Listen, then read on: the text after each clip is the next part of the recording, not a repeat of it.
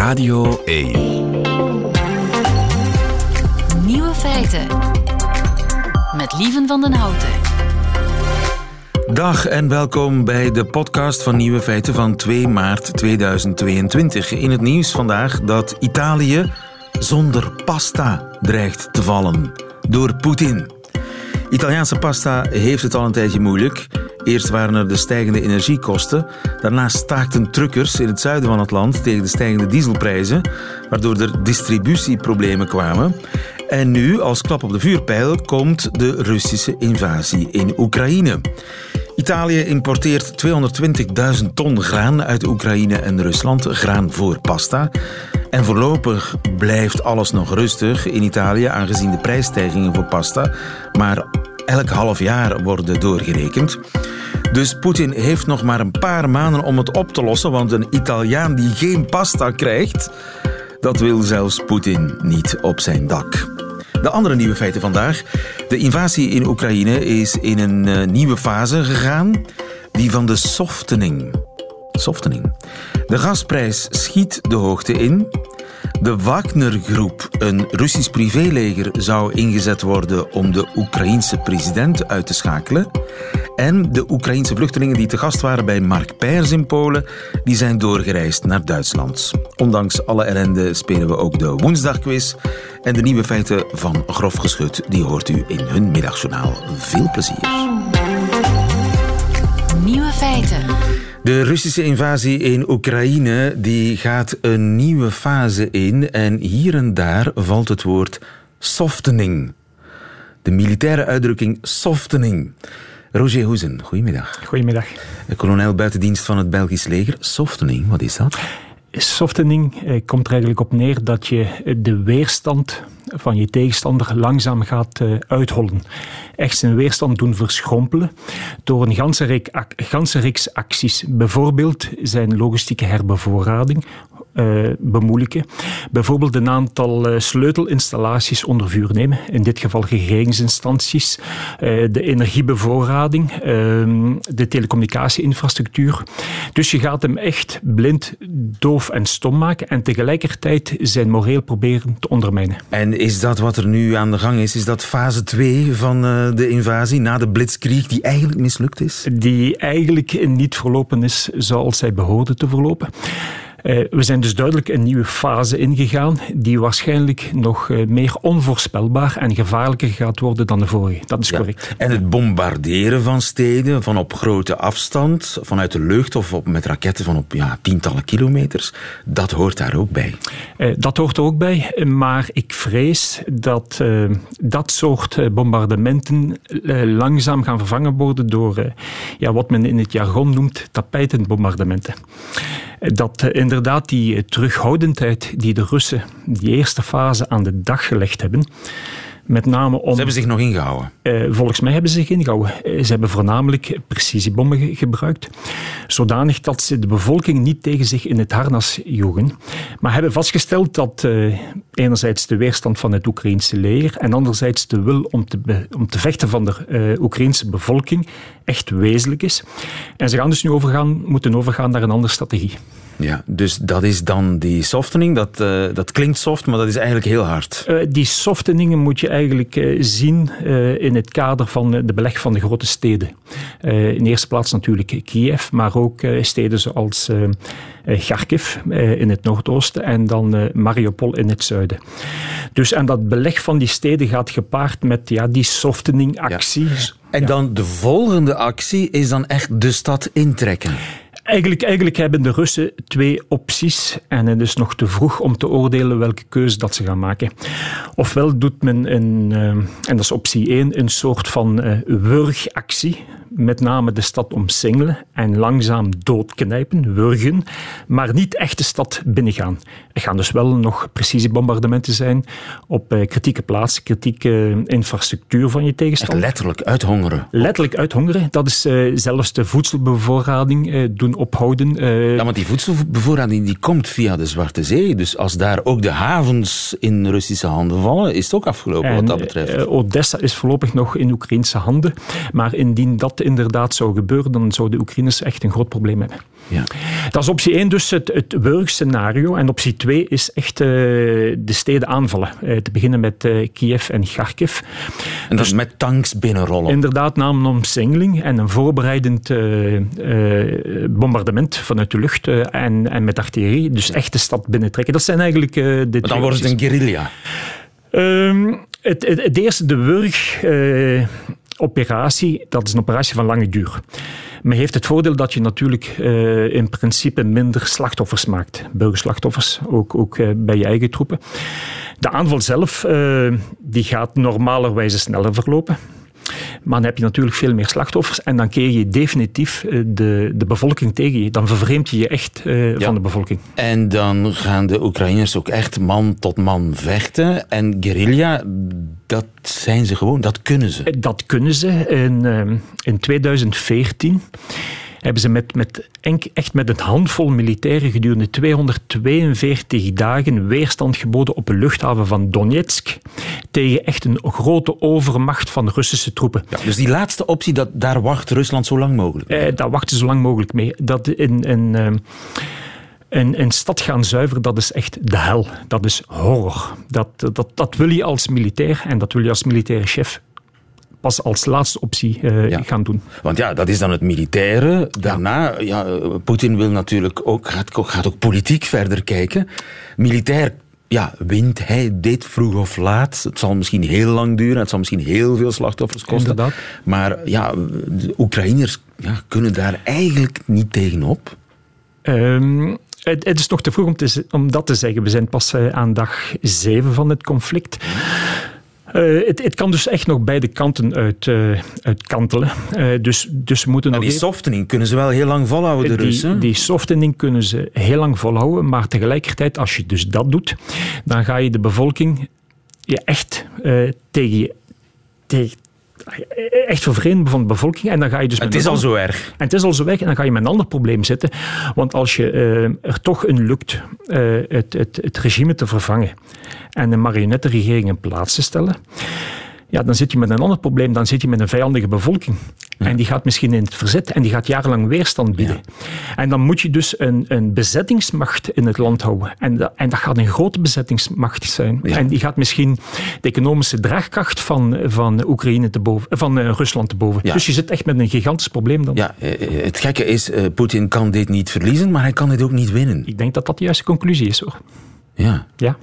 En durft u in de toekomst kijken hoe, hoe, hoe, ik, wat er gaat gebeuren? Ik, uh, ik heb geen glazen bol. En, en uh, als het gaat over conflicten, als het gaat over oorlogsvoering, uh, dan, dan probeer ik zeker dat niet te doen. Ja, en, en de bijdrage van België, waar dan vandaag over gediscussieerd wordt, of ook andere landen discussiëren over nog meer. Kan dat iets veranderen? Gaat dat op terrein iets veranderen? Wat, wat wij aan die Oekraïners militair te bieden hebben? Wat betreft onze, onze economische bijdrage, dus uh, onze acties in het kader van uh, de Europese Unie, uh, economische sancties, handelssancties, die gaan effectief iets doen. Die gaan zwaar inhakken op uh, het Russische regime, maar dat zijn acties die op termijn gaan doorwegen. Maar puur militair? Maar puur militair ja, is, is, is onze bijdrage puur symbolisch. Ja, die gaan, dus, die gaan dus zeker geen verschil maken op het terrein. Zeker niet. Roger Hoesen, dankjewel. Ik heb intussen uh, Luc Pauwels ook aan de lijn. Goedemiddag, Luc. Goedemiddag, lieven. Je bent onze energiespecialist en je komt als geroepen, want ik verneem dat het Europese gas plus 60% duurder is geworden. Dat klopt, ja. Het is enorm gestegen vandaag en heeft werkelijk recordhoogte bereikt. Uh, rond 10 uur stond het maar liefst op 194 euro bijna. Een week een geleden was dat nog geen 80. Ja, dat is, ik, de hoogste prijs die ik mij herinner was 160 euro. Nu zitten we dus met een piek een paar uur geleden van 194 euro. En momenteel staat die prijs, hè, dat is zo de dagprijs die voortdurend schommelt, nog altijd op 160 euro. Dat is dus wel heel erg duur. En dat is rechtstreeks een gevolg van de Oekraïnse oorlog. Klopt, dat is een paniekreactie. Men begint in te zien dat dat conflict niet op een paar dagen zal voorbij zijn, dat het nog lang kan aanslepen. Eh, Rusland is een heel belangrijke speler wat betreft aanvoer van aardgas. En dan krijg je soms niet emotionele, of heel emotionele, moet ik zeggen, paniekreacties op de markt, die niet ook altijd de realiteit weerspiegelen. Want het is niet zo dat er met de aanvoer van het Russisch aardgas op dit moment een probleem is. Hè? Ah, nee? Tegendeel. Integendeel? Nee, nee, merkwaardig, maar je hebt uh, een aantal uh, pijpleidingen die de Russen hebben, uh, waar men dus aardgas aanvoert naar Europa. En die draaien allemaal goed. Als je kijkt naar de pijpleiding die over Oekraïne komt, dan zie je dat er nu maar liefst drie en een halve keer zoveel gas over wordt naar Europa gestuurd als aan het begin van het conflict. Men spreekt nu over, ik ga het simpel zeggen, lieven, uh, 35,5 miljoen eenheden energie die er worden overgestuurd in gasvorm. Wel, een week geleden was dat 10 miljoen. Maar wacht, de Russen, niet. Wij, wij, sanctioneren de Russen, wij zorgen ervoor dat ze eigenlijk geen handel meer kunnen drijven en intussen kopen we massaal gas. Wel, uh, we sanctioneren de Russen, maar zeker niet wat betreft de aanvoer van het gas. Zijn wij hun de oorlog aan het dus financieren? Als je dat gas blijft kopen aan dure prijzen, kan je op een manier wel stellen dat er zoiets gebeurt. Nu, ik moet zeggen, dit zijn geen nieuwe contracten. Het is niet dat de Russen door het conflict zeggen we gaan nog meer gas verkopen, want hè, we moeten onze oorlog financieren. Dat zijn bestaande contracten die ze aan het honoreren zijn. Je hebt lange termijn contracten en blijkbaar is er in Europa nu over die pijplijn naar Oekraïne drieënhalve keer meer gas nodig en dan ja. leveren de Russen dat Hoe ook. Komt dat? Is, is, is dat hamstergedrag of waarom hebben wij plotseling drie keer meer gas nodig? Uh, ik, dat zou kunnen dat het voor een deel hamstergedrag is, maar ik denk dat het vooral lange termijn contracten zijn die ze gewoon aan het invullen zijn. Dat er eenmaal was afgesproken, ja, op dat moment moet je wat meer gas leveren, dat ze dat ook doen. Je ziet een andere, uh, een andere pijpleiding die over Polen en Wit-Rusland komt, die heeft heel rare boekensprongen gemaakt. Die stond uh, gisteren op uh, 20 miljoen eenheden, is nu vandaag teruggevallen naar nul. Uh, je hebt nog een derde pijpleiding, dat is de Nord Stream 1, die een broertje krijgt. Nord Stream 2 die is stilgelegd. Hè. Daar willen de Duitsers die niet openen. Die staat op nul, maar die Nord Stream 1 die draait op maximale capaciteit. Ja. Dus je ziet gewoon die gasstromen onverstoord hun gang gaan, oorlog of niet. De zaken moeten draaien, de contracten worden gehonoreerd. Ja, en uh, die recordprijzen, gaan we dat snel voelen in onze portemonnee? We gaan dat voelen, lieven, uh, sowieso. En sommigen gaan dat sneller voelen dan anderen. Uh, dat hangt af van het type gascontract dat je hebt, zelfs als particulier. Hè. Je hebt contracten, de zogenaamde variabelen. Uh, en men heeft nu zelfs contracten waar men om de maand de prijs aanpast. Dus het zou kunnen dat uh, een aantal mensen volgende maand gaan de dure prijzen die we nu hebben zien verschijnen in hun gasaanrekening. Ja. Bij anderen komt dat wat met vertraging. Dat kan dan twee of drie maanden later zijn. Maar als we dit kwartaal, de eerste drie maanden van dit jaar, weer zo'n bokkensprongen krijgen, ja, dan ga je dat wel zien wanneer de contracten in april worden aangepast en zou het kunnen dat die nog stijgen. Ja, dat het maar snel lente wordt. Luc Pauwels, dankjewel. Goedemiddag. Ja, dag.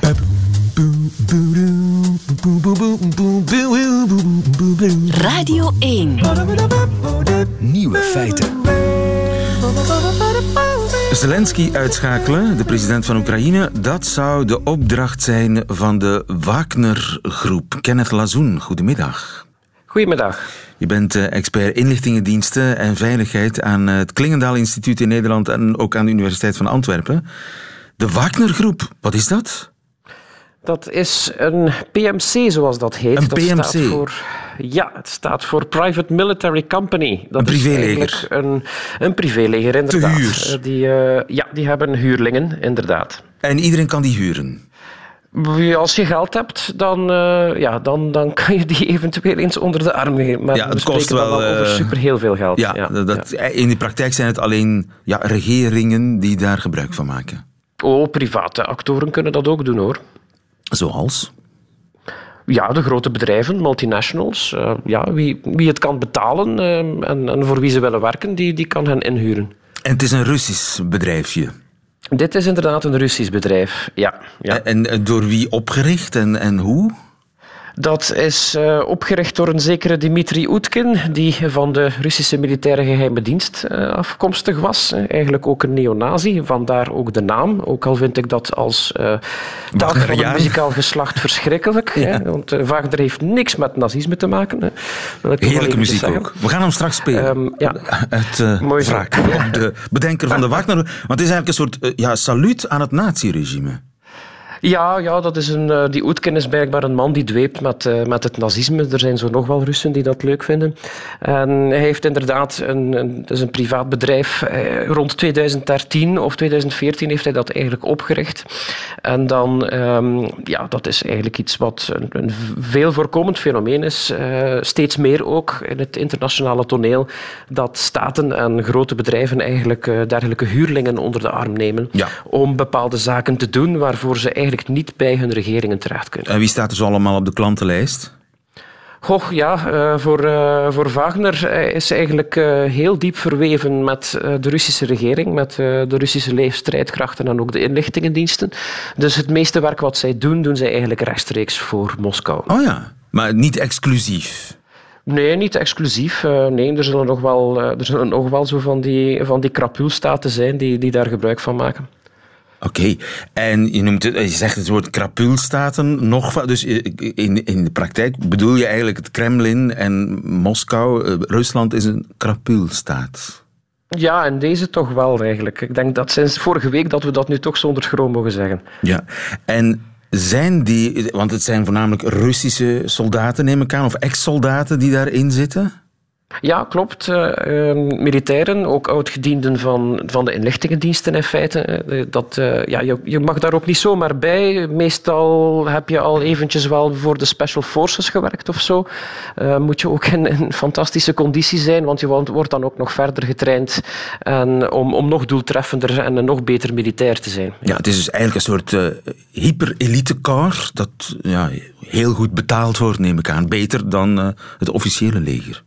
Ja, absoluut. Meerdere malen, uh, meerdere malen uh, worden, worden, die betaald, uh, worden die betaald dan, dan dat ze gewoon voor de staat zouden werken, inderdaad. Ja.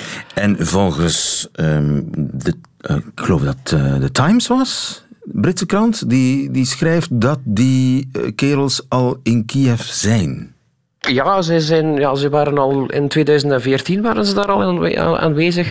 En zij zijn een paar maanden geleden inderdaad daar, daarheen gestuurd om al eigenlijk onderhands het beetje het terrein klaar te stomen voor de invasie die we vorige week hebben meegemaakt. En met hoeveel zijn ze daar?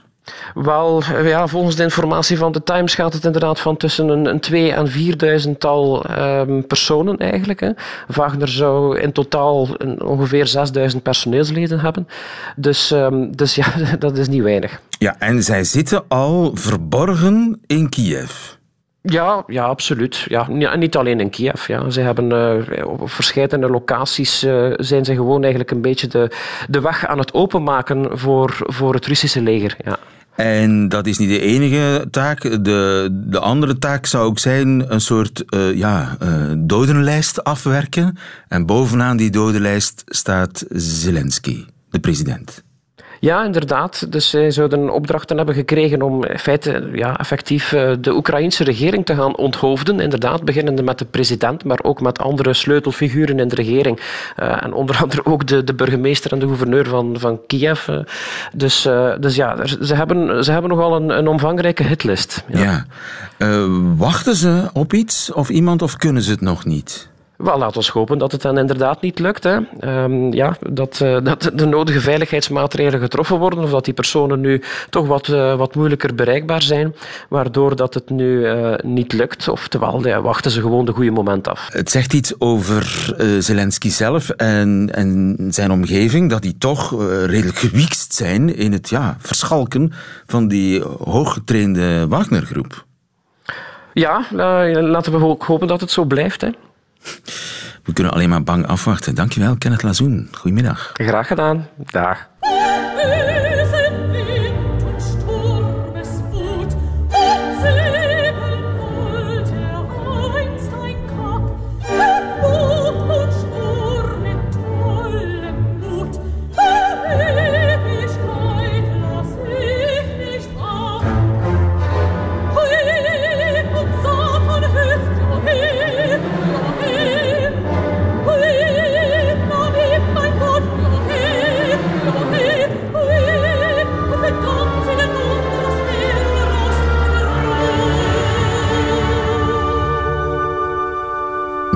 Schuld, toch? Klein stukje Wagner uit de Vliegende Hollander... naar aanleiding van ons gesprek over de Wagner-groep.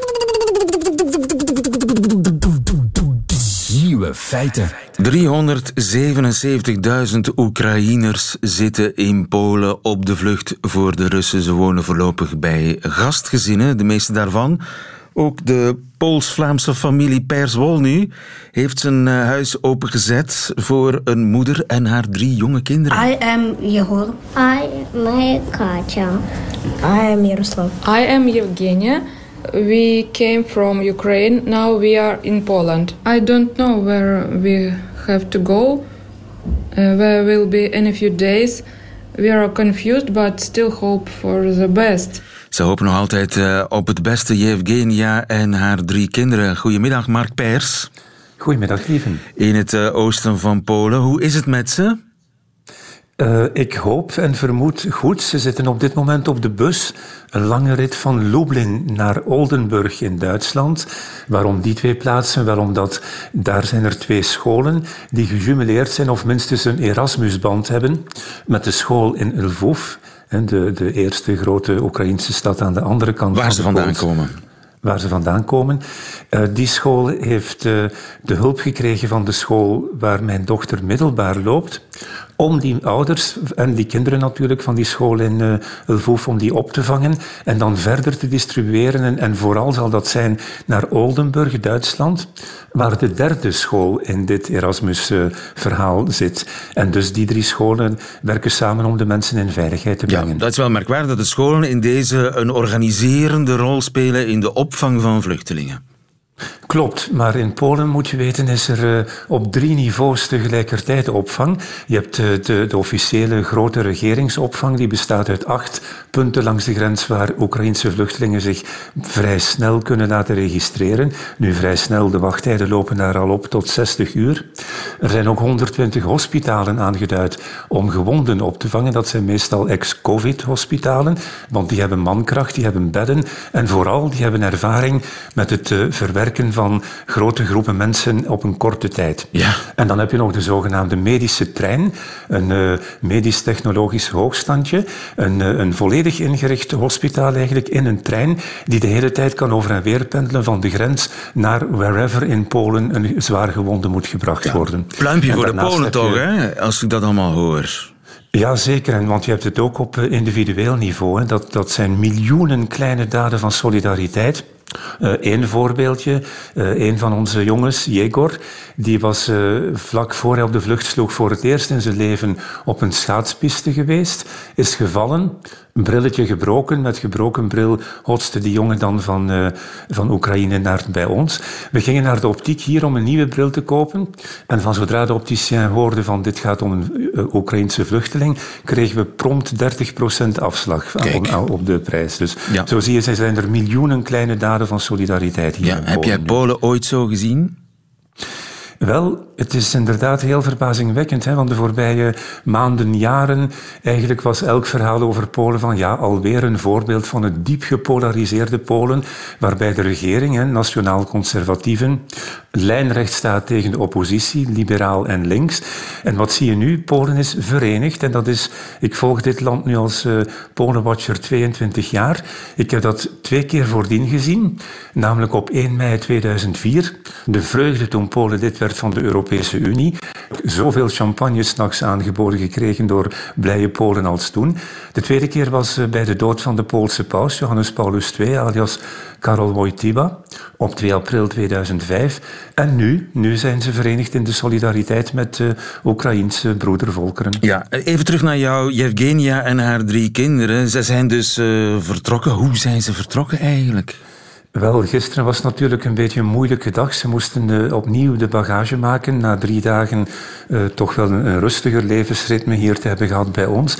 Opnieuw bagage maken, opnieuw de vragen stellen. Ja, Evgenia, die heeft nog nooit een Duitser van nabij gezien. ja, dus die stelt vragen. Stoomcursus Duitsers moeten geven? Precies, die stelt vragen als van is het waar dat die zo stipt zijn? Is het waar dat die zo hard werken? Dat heb je gezegd, Mark. Ik heb gezegd dat ze vooral heel erg netjes zijn, waarop Yevgenia zich met een, uh, een waarschuwend vingertje naar haar kinderen richt en zegt van zie je wel, we gaan daar heel netjes moeten zijn. Nu, gisteravond hebben we dan uh, niet naar het tv-journaal gekeken van de Poolse openbare omroep, want toen ik het openflitste zag ik al meteen beelden van lijken en de kinderen zaten aan tafel uh, te genieten van pizza, dus dat is niet echt een heel goede combinatie. Ja, en ook dat, dat gebouw, dat regeringsgebouw in uh, Charkov, dat, dat die enorme bom ja, precies, te, pa te, pakken ja. kreeg op het moment dat er nog gewoon wandelaars uh, en, en, auto's passeerden. Dat zijn precies, beelden. Dat zijn... Bedoel, wij kunnen daar nauwelijks naar kijken. Ik vraag me af hoe het moet zijn als, als Oekraïner om dat te zien.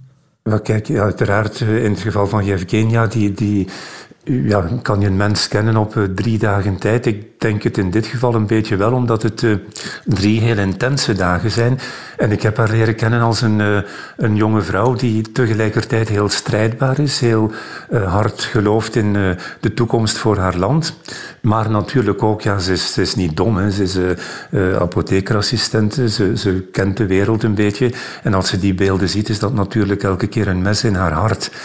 Maar om het kinderen te besparen hebben we gekeken naar de Disney-film Ratatouille. En dan was het kwart na tien, moesten we naar uh, Lublin rijden, naar de school van Laura, mijn dochter, waar uh, 48 Poolse vluchtelingen, pardon, Oekraïnse vluchtelingen worden verzameld. Er waren tafels uitgestald met ja, allerlei mogelijke voorraden voor de lange rit naar Oldenburg, hè, gaande van croissants en stukjes chocolade tot tandpasta en het Poolse wondermiddel locomotief tegen wagenziekte. Want ja, zoveel kinderen op, op zo'n bus, dat kan wel uh, gebeuren dat die wagenziek worden. Locomotief, ik noteer het, locomotief. Kan het misschien ooit nog wel gebruiken. En heb je enig idee, eh, zijn ze al aangekomen? Of, of, uh... Nee, de aankomst in Oldenburg wordt verwacht rond drie, vier uur deze namiddag. Dus dat is meer dan duizend kilometer van Lublin. Opnieuw een heel fikse tocht dus.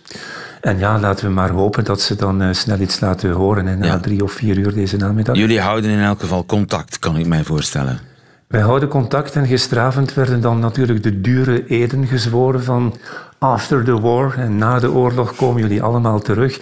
Niet meer als gedesoriënteerde vluchtelingen, maar als zorgeloze toeristen.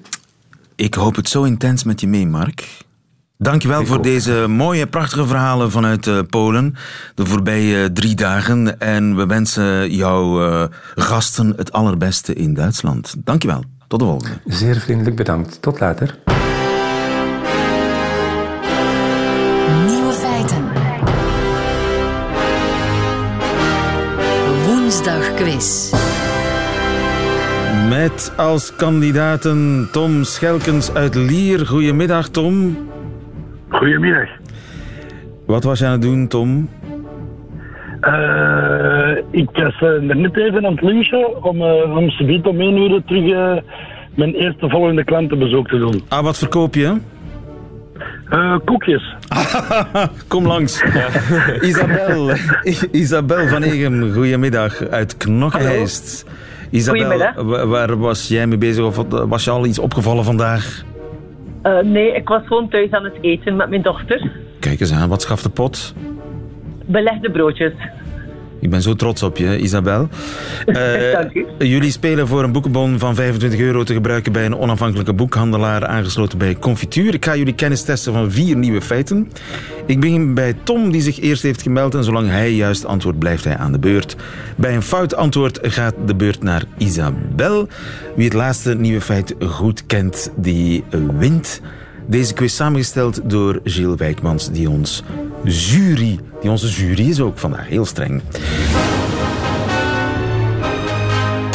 Vraag 1 is voor Tom. Welk uitgestorven dier willen Zuid-Afrikaanse biologen terug tot leven wekken? Is dat A, de quagga, een zebra zonder strepen op zijn lijf?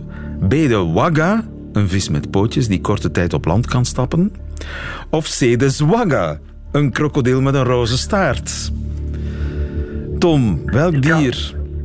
Ik ga voor A. Je gaat voor A. Dat is helemaal goed. Dat was zelfs redelijk overtuigd dat hij... Ja, de quagga. precies, ja. Dat is echt een uitgestorven dier. Dat is een uitgestorven En dier. dat is echt een zebra zonder strepen op zijn lijf. Ja, op zijn lijf inderdaad. Dus alleen strepen op de nek. En, eh, het laatste dier, het laatste exemplaar is in 1883 gestorven in de zoo van Amsterdam. En ja, de wilde exemplaren zijn allemaal uitgeroeid door Europese kolonisten in Afrika. En die gaan ze dus nu... Die willen ze terugbrengen. Alleen zijn dat geen echte quagga's, maar zijn dat gewoon zebra's die zo gekweekt zijn dat ze geen strepen meer hebben. Dus een beetje fake. Ja, een beetje fake. Vraag 2. Ik blijf bij Tom. In welk Europees land wordt er het meeste ingebroken? Is dat A. België? B. Denemarken? C. Monaco? België. Fout. Isabel. Ehm, we gaan voor B. Dat is helemaal goed. Dus inderdaad, ja. 602 inbraken per 100.000 inwoners in Denemarken. Het veilige Denemarken. Het veilige Denemarken. Het goed georganiseerde Scandinavië. Ja, en blijkbaar volgens onderzoekers zou het komen omdat de huizen in Denemarken nogal redelijk ver uit elkaar staan en er dus weinig sociale controle mogelijk is. Nu, wij staan wel op de tweede plek met 410 inbraken per 100.000 inwoners. Isabel. Vraag Ja. 3 is voor jou. Muggen doodmappen. Doodmappen, dat lijkt simpel, maar er komt heel wat wetenschap bij kijken. Wat weten we nu door nieuw onderzoek over de doodmapping van muggen? A. Dat muggen weten 10 seconden voor je begint te slaan dat je hen wil doden. B. Muggen treiteren je bewust door een, na een ontsnapping nog even langs je oren te vliegen. Zou me niks verbazen. C. Een mug doodslaan lukt in amper 8% van de pogingen. Ehm, we gaan voor C. Dat is helemaal goed. Heel gedecideerd, zeg. Ja, ja, ja. Wist je dat? Nee, nee, het was eigenlijk echt een pure gok. Inderdaad, dat klopt ook. Dus de Nederlandse onderzoekers die dit hebben bekeken, die hebben een robotarm gebouwd om muggen weg te mappen, die in de, in de kamer rondzoomde. En dan zagen ze ja, op 10.000 pogingen dat slechts 8% eh, gelukt was. En volgens de onderzoekers, dat is een van de pistes die ze nu verder gaan bekijken, ehm, komt dat omdat de, de mug meesurft op ja, de luchtverplaatsing eigenlijk, die door de mappende hand ontstaat. Oké, 8% mager, hè? 8% heel mager.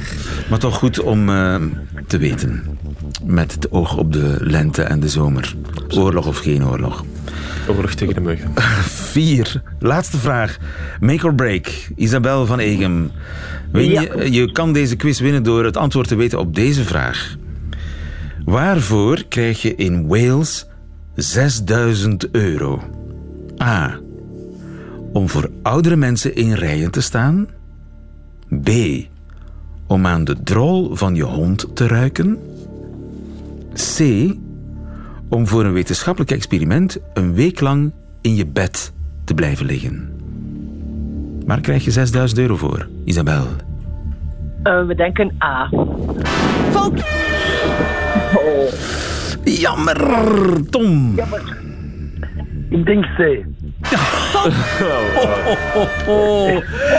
Want het was nog A, nog C. Het was om aan de drol van je hond te laten Ja, te ruiken, inderdaad. Gilles. Het is een initiatief van een eh, bedrijf dat plantaardige hondenvoeding maakt. En die willen graag weten hoe dat, eh, ja, hun voeding de stoelgang van de honden beïnvloedt. En dat betekent dus dat baasjes 6000 euro krijgen om acht weken lang aan de drol van een hond te ruiken en te voelen.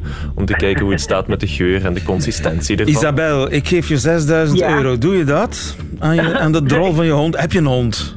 Ik heb geen hond. Nee, Oké. dat niet lukken. Ja, het zal niet lukken. Maar wat wel gelukt is, is deze quiz winnen. Jee. Want, eh, Isabel, jij was, eh, je had het laatste goede antwoord. Dus jij wint deze 25 euro boekenbon. Weet je al welk boek je gaat kopen? Eh, nee, dat weet ik niet, maar gaan we wel een keer eh, goed bekijken. Oké, ik wens je daar heel veel succes mee. Isabel, in wel. deze donkere dagen van oorlog. Radio 1. Nieuwe feiten. En dat waren ze, de nieuwe feiten van 2 maart 2022. Alleen nog die van Grof Geschut nu in hun middagjournaal. Nieuwe feiten. Middagjournaal. Beste luisteraar. Van harte bedankt voor alle felicitaties die ik gisteren mocht ontvangen. Ik voel me al meteen welkom hier. Vandaag is mijn eerste dag officieel in België, samenwonend met een Belg. Voor alle duidelijkheid, niet met mij. Nee, dat hebben we al eens een keer geprobeerd en dat ging helemaal mis. Maar goed, genoeg over onze mislukte relatie. Terug naar die ontzettende gelukkige van jou en Joris. Jonathan. Potato potato. Goed. Ik ben er vandaag achter gekomen dat Belgen minder snel ergens hun handtekening onderzetten dan Nederlanders. Of misschien moet ik niet voor alle Nederlanders praten, aangezien ik binnenkort niet eens meer een echte Nederlander ben. Mirte is er vandaag achter gekomen dat haar Belgische vriend wel de moeite neemt een huurcontract door te nemen, daar waar zij klakkeloos haar paraf ergens onder zet. Niet wetend of ze zojuist een huurcontract heeft ondertekend of heeft toegezegd op het doneren van haar nieren voor internationale orgaansmokkel. Ik lees wel degelijk iets door voor ik er mijn handtekening onder zet, maar soms snap ik iets gewoon echt niet. En dan denk ik, ik gok het erop. Het is eigenlijk een wonder dat jij nog organen hebt. De huurder verklaart bekend te zijn met de vulgariserende toelichting opgesteld door de Vlaamse overheid, overeenkomst artikel 10 WHDJ, gradenrondje, en erkent dat onderhavig overmelding een verwijzing naar die toelichting uitmaakt in de zin van artikel 8,7 gradenrondje WHD. Ja, dan denk ik, ja joh, is goed. Hier heb je mijn handtekening en nu wil ik er niks meer over horen. Want de makelaar bellen voor uitleg, dat is natuurlijk onmogelijk. Nee, bellen is wel echt het laatste redmiddel. Mirte heeft een beetje belangst. Klein, klein beetje. Dus beste luisteraar, Mirte heeft vandaag met frisse tegenzin en onder lichte druk van mij en Johan Jonathan. naar de makelaar gebeld om erachter te komen wat ze nu eigenlijk heeft ondertekend. Goeie volgorde, toch? En hoe ging dat, Mirte? Het was verschrikkelijk. Mirte weet nu de betekenis van een vulgariserende toelichting. En van doodsangst. Aansteller. Nee, oké, de makelaar heeft het goed en langzaam uitgelegd. Stel dat ik niet in totale paniek verkeerde, had ik het misschien ook nog wel onthouden. Dus Greg, als je luistert naar Radio 1, wij willen u hartelijk bedanken. Zelden hebben wij iemand zo bevlogen een vulgariserende toelichting horen toelichten. Chapeau. Greg van Coprimo, ik heb geen woord van wat je hebt gezegd opgeslagen, maar mijn dank is desondanks groot. Mocht het in de toekomst tussen Mirte en Joran, Jonathan. de vervangbelg, ook niet lukken en ze een nieuw huurcontract met de volgende moet ontcijferen, weten we je te vinden. Tot, morgen.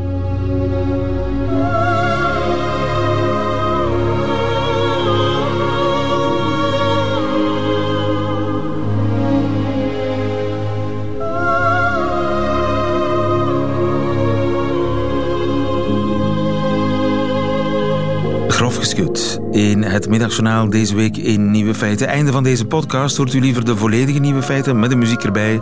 Dat kan natuurlijk on demand via radio1.be of via de app van Radio 1 of live elke werkdag tussen 12 en 1. Tot een volgende keer.